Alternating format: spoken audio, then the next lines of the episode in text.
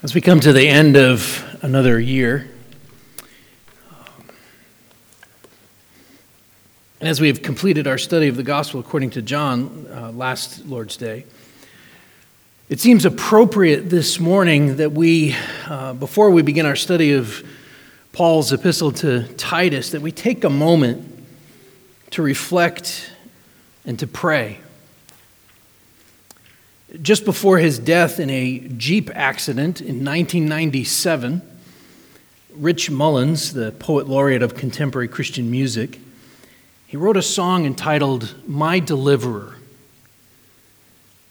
Joseph took his wife and her child, and they went to Africa to escape the rage of a deadly king. There along the banks of the Nile, Jesus listened to the song that the captive children used to sing.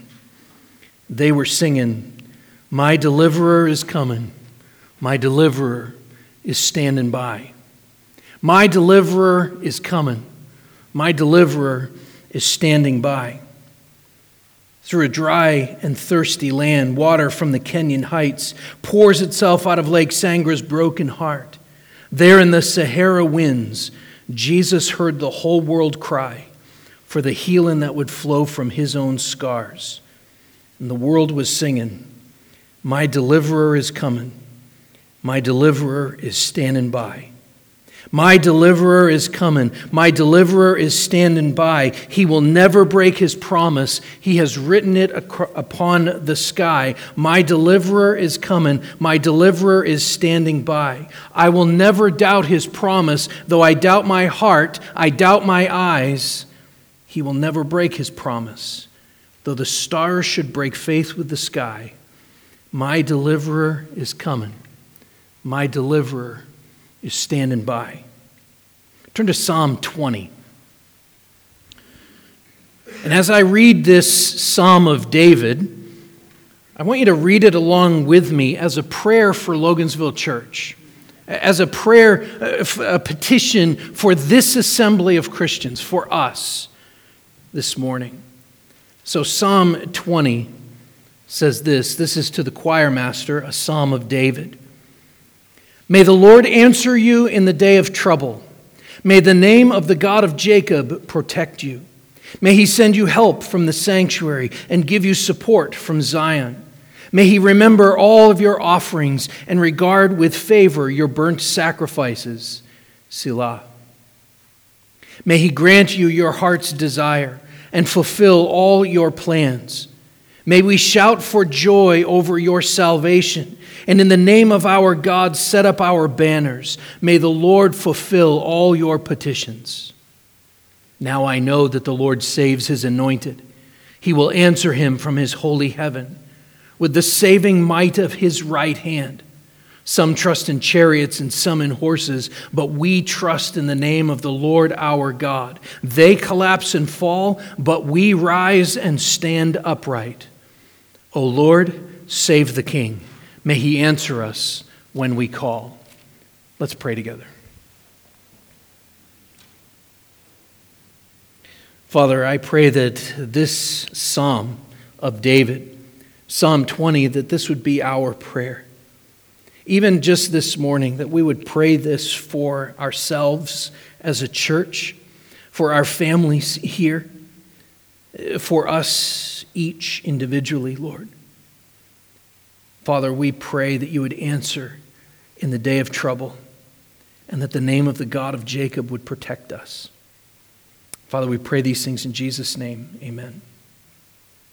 Generally speaking, as one year comes to a close and another begins, we often have feelings of nostalgia, right?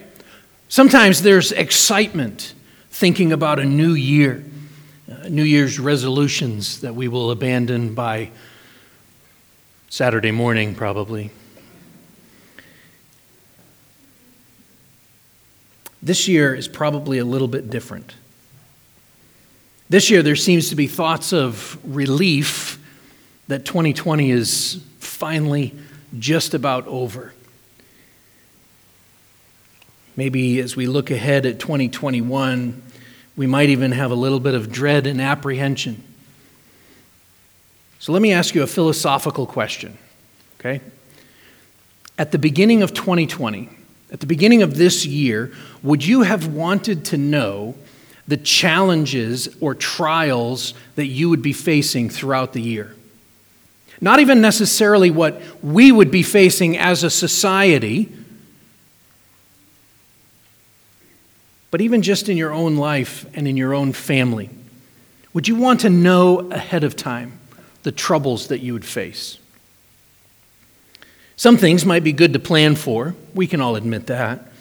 But I think that on the whole, I think we might not want to know specifics of what we will face in any given coming year, because anticipation is often the worst part of difficulty, right? Think about when you're planning to go to the dentist. That drive to the dentist is the worst drive of your year. Maybe I'm the only one. We know that we're, if when we are going to face difficulty, we sometimes get ourselves worked up, only to sometimes say after it's over, well, that wasn't so bad, right? But throughout the ages, as Christians have suffered, a common theme that has sustained them is God's mercy and provision. So think of what the Apostle Paul tells, uh, tells us that Jesus said to him in Second Corinthians twelve nine. So Paul tells us that Jesus says, "He said to me, my grace is sufficient for you, for my power is made perfect in weakness." And Paul drew the conclusion then, he says, "Therefore, I will boast all the more gladly of my weaknesses so that the power of Christ may rest upon me." We do not, we do not know what the future will hold. We don't know what twenty twenty-one will be like, but we can, we can see how things look. We, we can see a society that is growing more and more in its hatred of God. Can you see that? We can see a, a world around us that is continuing, and, and even more so, to call uh, evil good and good evil. We can see these things, right? Yet we know, and we need to remember, that the coming year is also going to bring rejoicing. So, for example, just in this congregation, we will rejoice at the birth of several new babies. We will rejoice at those things. We will rejoice at the marriage covenant union of at least one young couple. I trust that we will rejoice at souls that are given to Christ in redemption. We will rejoice at some who will obediently go into the waters of baptism and make that public profession of their faith and join this church in, in covenant communion. And so we will rejoice. We will rejoice as new members are brought into the fellowship. And I am sure that there will also come some times of weeping as well. And so through it all, we will rejoice with those who rejoice, and we will weep with those who weep, and we will remember Lamentations chapter three, verses twenty-one to twenty-six, which says this, "But this I call to mind, and therefore I have hope. The steadfast love of the Lord never ceases. His mercies never cease. Come to an end. They are new every morning. Great is thy faithfulness. The Lord is my portion, says my soul. Therefore, I will hope in him. The Lord is good to those who wait for him, to the soul who seeks him. It is good that one should wait quietly for the salvation of the Lord." And so we wait. And yet, while we wait, one of the most important things that we can do, along with assembled worship, is pray. And so in Psalm twenty, in just these nine verses, the psalmist helps us to understand how we are to respond to trials, to tribulations and troubles. And we should note right at the beginning that this is a prayer of King David. And it's written, he even says, to the choir master. So it is written for congregational singing. This is written as instruction for the people of God to pray for their king. He's actually saying, pray for me in this. And by extension, pray for his kingdom. And so as we look at this, it's helpful, I think, to use um, three words as our outline this morning. But more than that, these are, these are three words that help us to, to focus and direct our prayers as this year closes and the next year begins here in the next few days. Here are the three words. They're hope, faith, and trust. Hope, faith, and trust. So let's begin with focusing our minds on the hope that we have in Christ. Let me read again verses one through five. Think of hope. May the Lord answer you in the day of trouble. May the name of the God of Jacob protect you. May he send you help from the sanctuary and give you support from Zion. May he remember all your offerings and regard with favor your burnt sacrifices. Selah. May he grant you your heart's desire and fulfill all your plans. May we shout for joy over your salvation, and in the name of our God set up our banners. May the Lord fulfill all your petitions. Think a minute of Jesus. All of Christ's days were days of trouble, right? Isaiah fifty-three describes him as this. It says, he was despised and rejected by men, a man of sorrows and acquainted with grief, as one from whom men hide their faces. He was despised and we esteemed him not. Now that's not to say that Jesus didn't have days filled with joy and laughter. I'm convinced that he did. He went to a, a lot of parties, for example.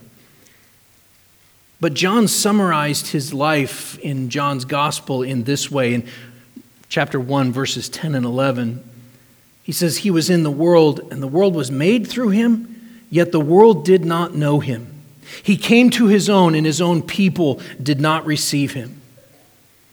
From there, Jesus warned his followers of the troubles that they would face as well. Troubles that would come precisely because they were his people.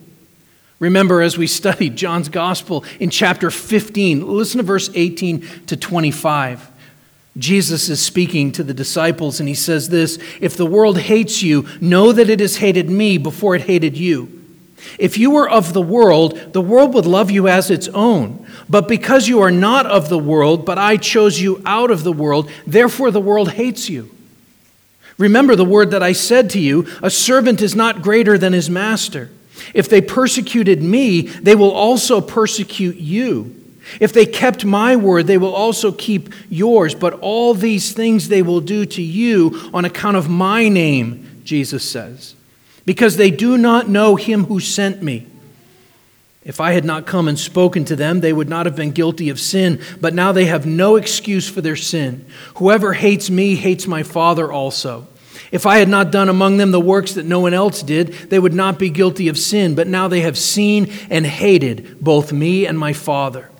But the word that is written in their law must be fulfilled. They hated me without a cause. There is trouble to come, Jesus assures us. But the worst day of trouble began with a betrayal, and it ended with Jesus' words, it is finished. And he bowed his head and gave up his spirit. Charles Spurgeon, in his Treasury of David, his uh, commentary on uh, the Psalms, he says this, it was a day of trouble with him when he was in the garden, heavy and sore amazed, and his sweat was, as it were, drops of blood falling to the ground, and his soul was exceedingly sorrowful, even unto death. But more especially, this was his case when he hung upon the cross, when he bore all the sins of his people, endured the wrath of his Father, and was forsaken by him. Yet through it all, through that incredible day of trouble for the Lord, he prayed. He prayed, Jesus Christ prayed to his Father. He said, Father, if you are willing, remove this cup from me. Nevertheless, not my will, but yours be done. Or even praying from the cross, Father, forgive them, for they know not what they do. And so to quote my friend Rich again, there's bound to come some trouble to your life, but that ain't nothing to be afraid of. There's bound to come some trouble to your life, but that ain't no reason to fear. I know there's bound to come some trouble to your life, but reach out to Jesus. Hold on tight. He's been there before, and he knows what it's like.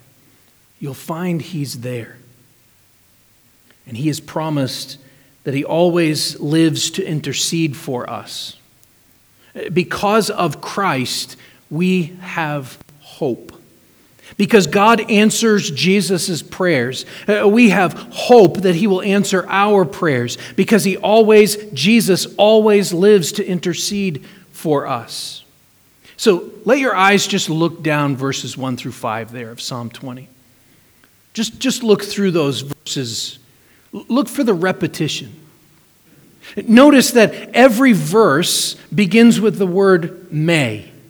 Sometimes it's in the verse more than once. So what's happening in these verses? Is this about well-wishing? It's sort of the typical um, thoughts and prayers that we read about in the comments sections on social media when we share about troubles of our own, tragedies. Is it just sort of those well-wishing? Or is it more than that? I would argue that it's much more than that. In these five verses, Psalm twenty, verses one through five, there are seven prayers connected to hoping in God's help. And each of these teach us how we ought to be praying for one another and for ourselves. Do you understand that the, the Scriptures ought to be informing our prayer lives? God's word should be informing our prayer lives. The Bible, the Word of God, very clearly teaches us in many and varied ways to pray. It would be, um, if we would just incorporate Bible reading and meditating on Scripture into our prayer times, we would know better how to pray for one another. And I know that many of you do that. So before we go on, let me give you one of my own personal prayer requests for this coming year.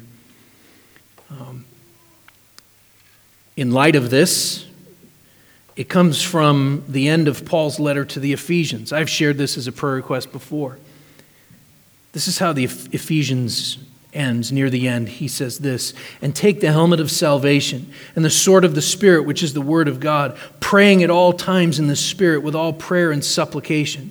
To that end, keep alert with all perseverance, making supplication for all, all the saints and also for me, that words may be given to me in opening my mouth boldly to proclaim the mystery of the gospel, for which I am am an ambassador in chains, that I may declare it boldly as I ought to speak." Would you pray that for me this year?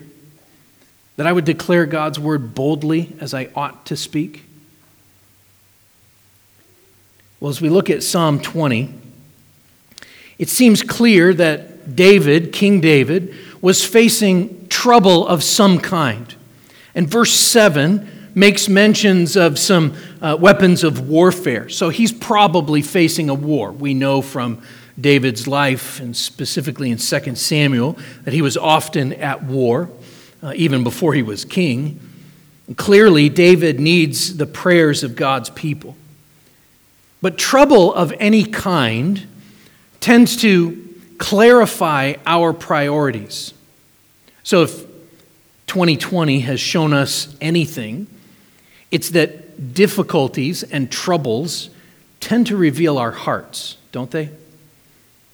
My hope and prayer for you is that the troubles and difficulties that we've faced and that we are facing in the future, whatever they may be, that they will also focus our hearts and therefore our prayers. So what specifically did David request? Or, or we could say, how then should we pray? Look at the verbs of these prayers. Look at what David is asking God to do. He's asking God to answer you, protect you, send you help, give you support. He's asking God to remember, to regard, to grant, to fulfill. And so as you consider these prayers, ask yourself this: what kind of hope does this give us? What kind of hope does this give us as the people of God? It, it's not an empty hope. In fact, Let's look at the answers to these seven prayers. The first answer is this: God hears. Just look at verse one, the first prayer in verse one. May the Lord answer you in the day of trouble. God hears. David's request is that God would hear this prayer. O Lord, hear our prayers. That's a, that's a common refrain in the Scriptures. Psalm eighty-six, verse six, give ear, O Lord, to my prayer. Listen to my plea for grace. Psalm one oh two, verse one, hear my prayer, O Lord. Let my cry come to you. Yet these are not, these are not prayers of resignation, where the prayer is uh, banging on a door, hoping that somebody on the other side of the door wakes up and listens to him. These are prayers of confidence. We are confident that God hears our prayers. Remember back when we were studying in Sunday school, Genesis and Exodus, the beginning of Exodus in chapter two, verses twenty-three, twenty-four, and twenty-five says this, during those days, the king of Egypt died, and the people of Israel groaned because of their slavery and cried out for help. Their cry for rescue from slavery came up to God, and God heard their groaning. And God remembered his covenant with Abraham, with Isaac, and with Jacob. God saw the people of Israel, and God knew. God heard, God remembered, God saw, and God knew. And the rest of the Pentateuch is God acting. We could say the rest of the Bible is God acting.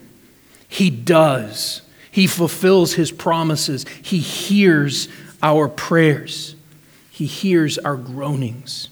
God hears. Number two, God protects. The second half of verse one, may the name of the God of Jacob protect you.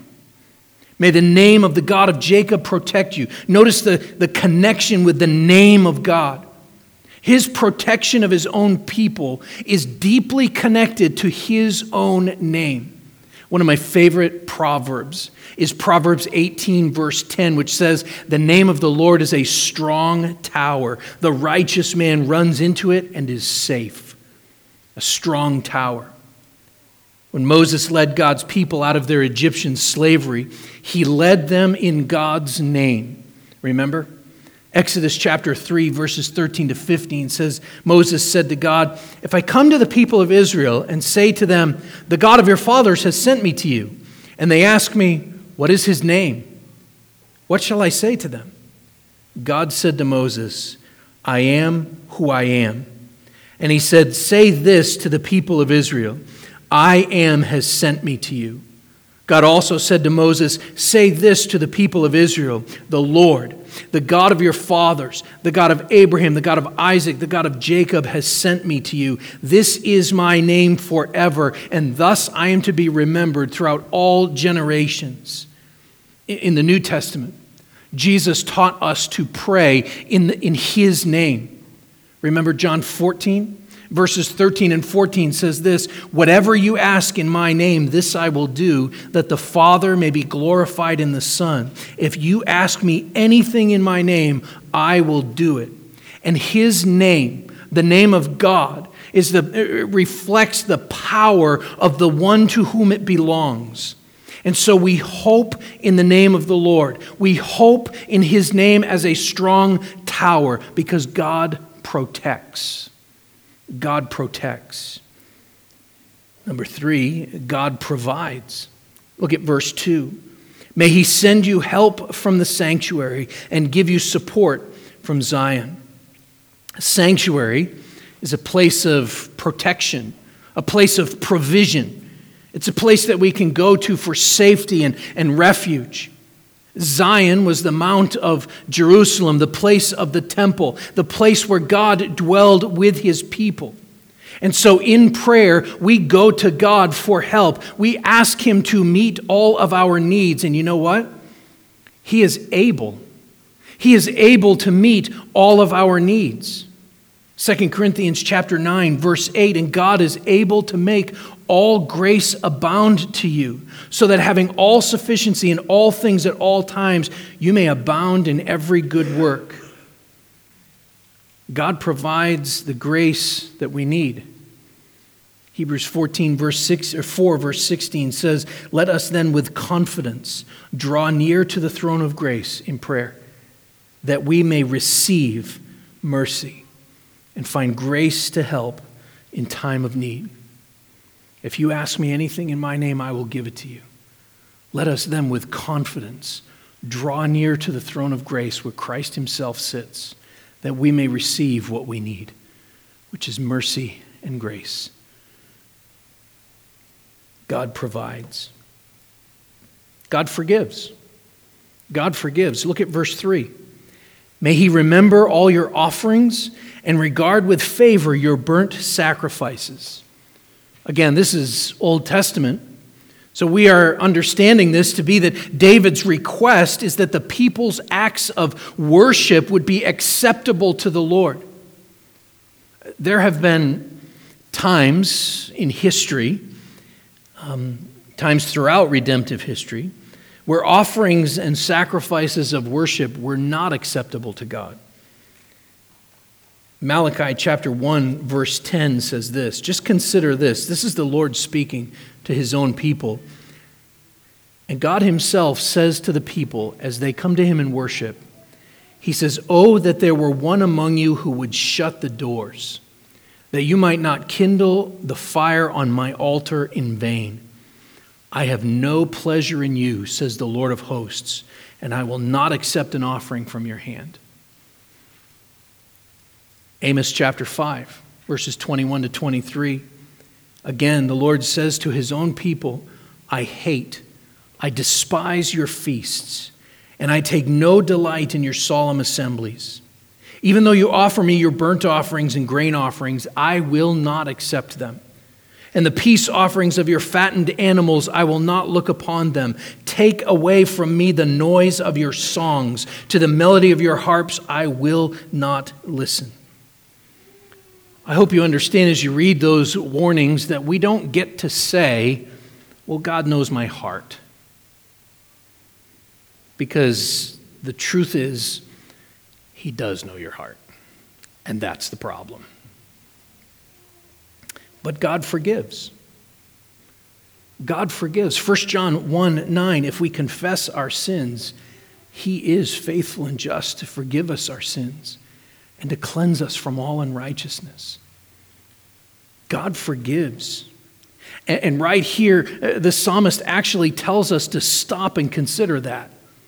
That's what that little word, Selah, S E L A H. Uh, it's probably in italics and off to the right in that column. That's what that word means. It means stop, pause, reflect on these things. Reflect on the fact that God hears, that God protects, that God provides, and that God forgives. Selah.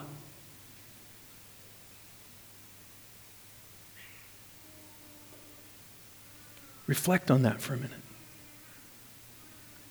Just stop and think about that. God hears, God protects, God provides, God forgives. And God fulfills. Look at verse four. "May he grant you your heart's desire and fulfill all your plans." God answers our prayers. Jesus promised, if, if you ask me anything in my name, I will do it. And, and he doesn't say that simply as a, as a genie granting a wish, right? But he says that he will grant these prayers for our good and for his glory. In fact, Jesus himself also taught us to pray like this from Matthew chapter six. He, this is from his prayer as he is teaching us, "Your kingdom come, your will be done on earth as it is in heaven." God fulfills his plans and his promises. God fulfills. May your plans be his plans. May we do these things in the name of God.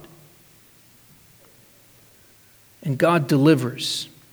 Verse five, "May we shout for joy over your salvation, and in the name of our God set up our banners." Look at the faith in that. May we shout for joy over your salvation. David is praying that they would soon be able to rejoice in answered prayer.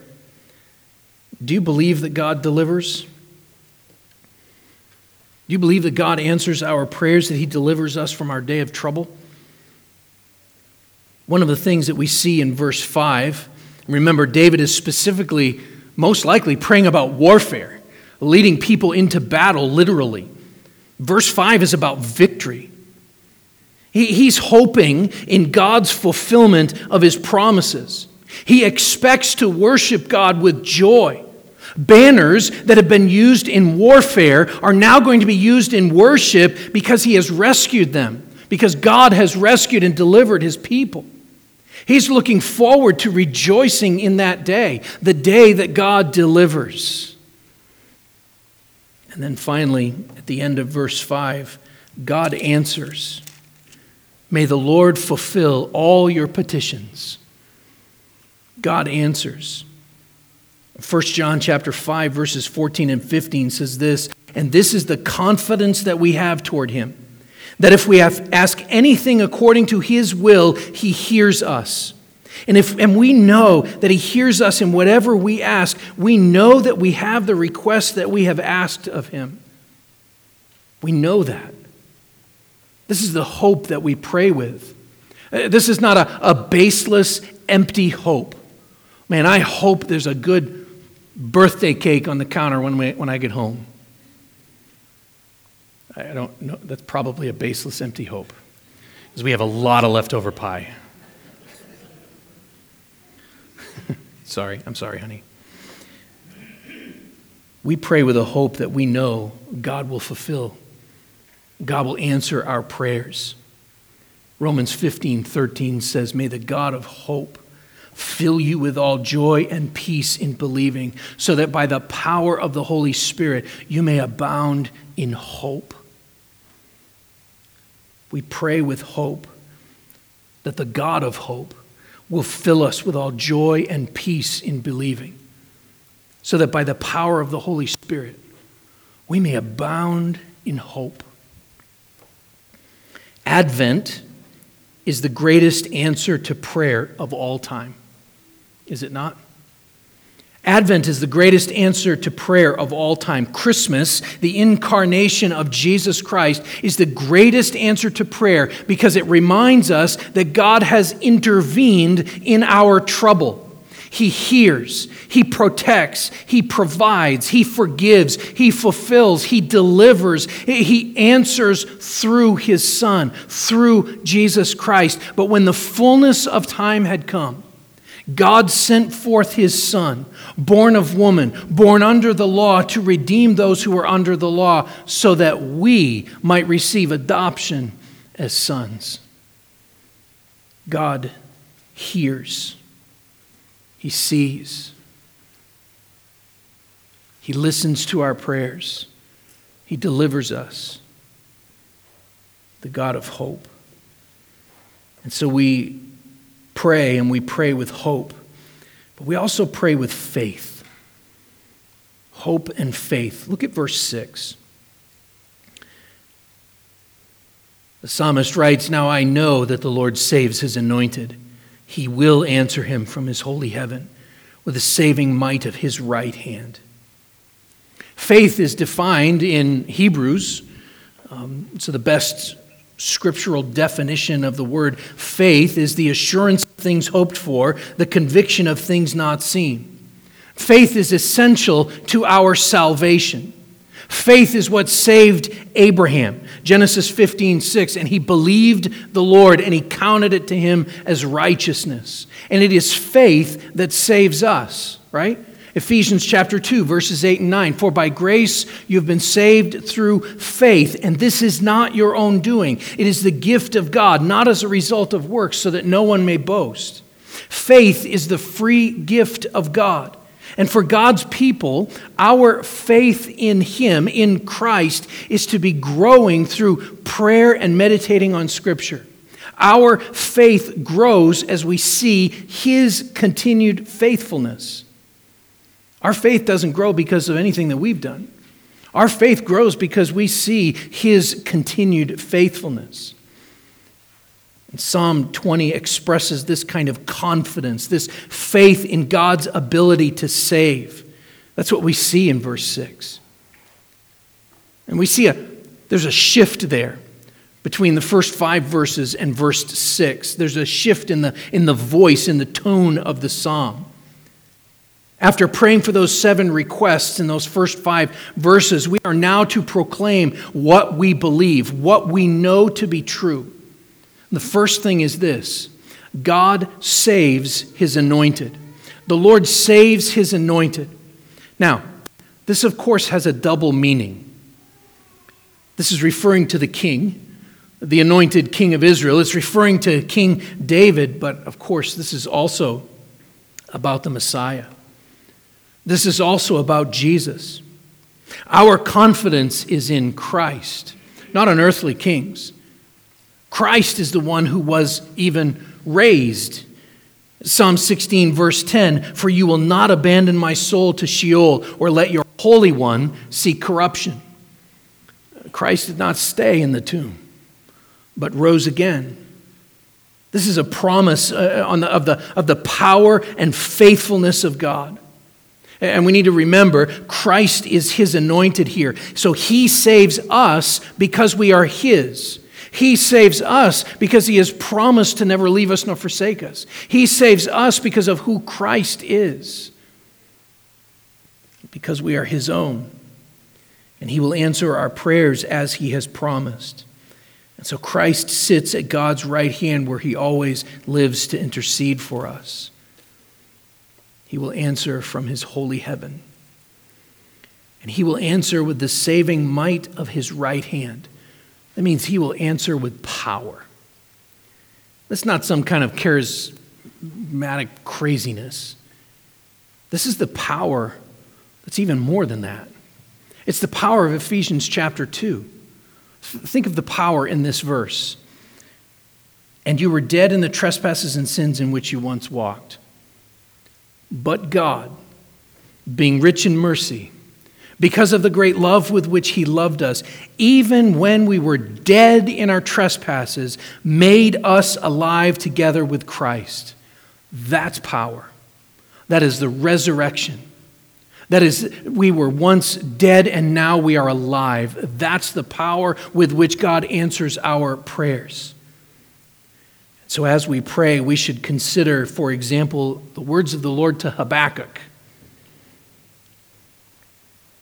God said this to that minor prophet in the Old Testament. He said, "Look among the nations and see, wonder and be astounded, for I am doing a work in your days that you would not believe if told."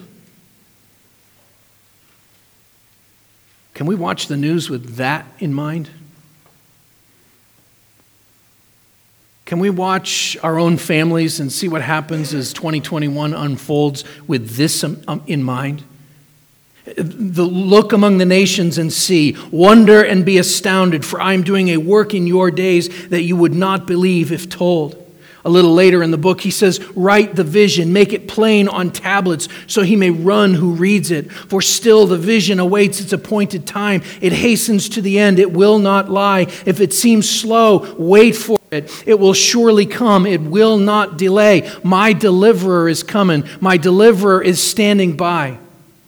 Hebrews chapter ten, beginning in verse thirty-five, says this, "Therefore, do not throw away your confidence, which has a great reward.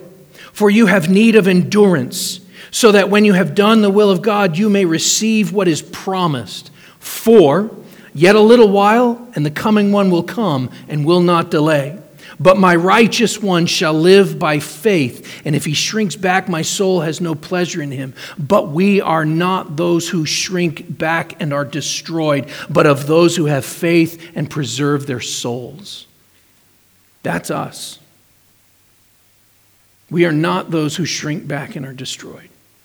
We are rather the ones who stand, rise and stand upright, as verse eight says. As Hebrews chapter twelve begins, we read this, "Therefore, since we are surrounded by so great a cloud of witnesses, let us also lay aside every weight and sin which clings so closely, And let us run with endurance the race that is set before us, looking to Jesus, the founder and perfecter of our faith, who for the joy that was set before him endured the cross, despising the shame, and is seated at the right hand of the throne of God, where, we remember, he always lives to intercede for us. We know that the Lord saves his own, and so we pray with hope and with faith. And we also pray with trust. Trust. Verses seven and eight. Some trust in chariots and some in horses, but we trust in the name of the Lord our God. They collapse and fall, but we rise and stand upright. We all trust in something, right? Just as David was preparing for a battle, we too are preparing for a spiritual battle. But I have to ask, in what are you trusting? Especially these days. As twenty twenty finally comes to a close, in what are you trusting? Are you trusting in American freedoms? Are you trusting in the Constitution? Are you trusting in scientific advancements or whatever? Those are good things to trust in, by the way. I am not in any way denigrating American freedoms or our Constitution. I think it's important. Ooh. Some of you have fought for those things. But we can see them slipping away kind of in slow motion. And if we trust solely in them, then we are trusting in chari- chariots and horses, ultimately. And every time, eventually, they will collapse and fall. Why do people trust in those things? Whatever the things are, chariots and horses. Why do people trust in those things? It's because they tend to work, at least for a little while. They win battles, but ultimately, the wheels fall off. The horses get old. Or a new king comes to power who does not trust in God's promises, who does not trust in God's name, who does not know Joseph. But we trust in the name of the Lord our God. And as it says here in verse eight, we will rise and stand upright, not because of anything that we've done, all because of what King Jesus has done. And so we pray, O Lord, save the King. May he answer us when we call, verse nine. We pray knowing that to all who did receive him, who believed in his name, he gave the right to become children of God. And so we pray, looking at the King that God has already saved, King Jesus, who has risen from the dead. He would not let his Holy One see corruption. We pray to a King who has already been victorious over sin and death. We pray knowing that to all who did receive him, who believed in his name, he gave the right to become children of God. And so we are to keep praying. My admonition to you today is to keep praying. Keep looking to Christ. He is faithful and just and will answer when we call on him. My deliverer is coming. My deliverer is standing by. He will never break his promise. He has written it upon the sky. My deliverer is coming. O Lord, save the King. May he answer us when we call. Pray with me. Lord, this is our prayer. We can have hope, not an empty hope, but a hope that is fulfilled, a hope that is already victorious because Christ has been victorious over sin and death, because he has risen from the dead, because he has purchased for himself a people for his own possession. Lord, we can pray with hope until the day when our, our hope and our faith become sight. Lord, we can pray with faith, which is the assurance of the things that we are hoping for, the conviction of the things that we can't yet see. Lord, strengthen our faith, and we can trust in him, a Savior who delivers, a Savior who answers prayers, a Savior who has already been victorious, Father, I pray that we would trust in our Lord, the name of the Lord our God, that we might rise and stand upright as we run to his, to your strong tower. Lord, as we come to the table this morning to proclaim Jesus' death until he comes, we are reminded in a, in a tangible way of the hope and the faith and the trust that we have in Christ as we proclaim Jesus' death until he returns. Lord, I pray that you would strengthen us today. Strengthen us as this year uh, comes to a close and a new one opens. Strengthen our hope, our faith, and our trust in you. We pray these things in Jesus' name. Amen.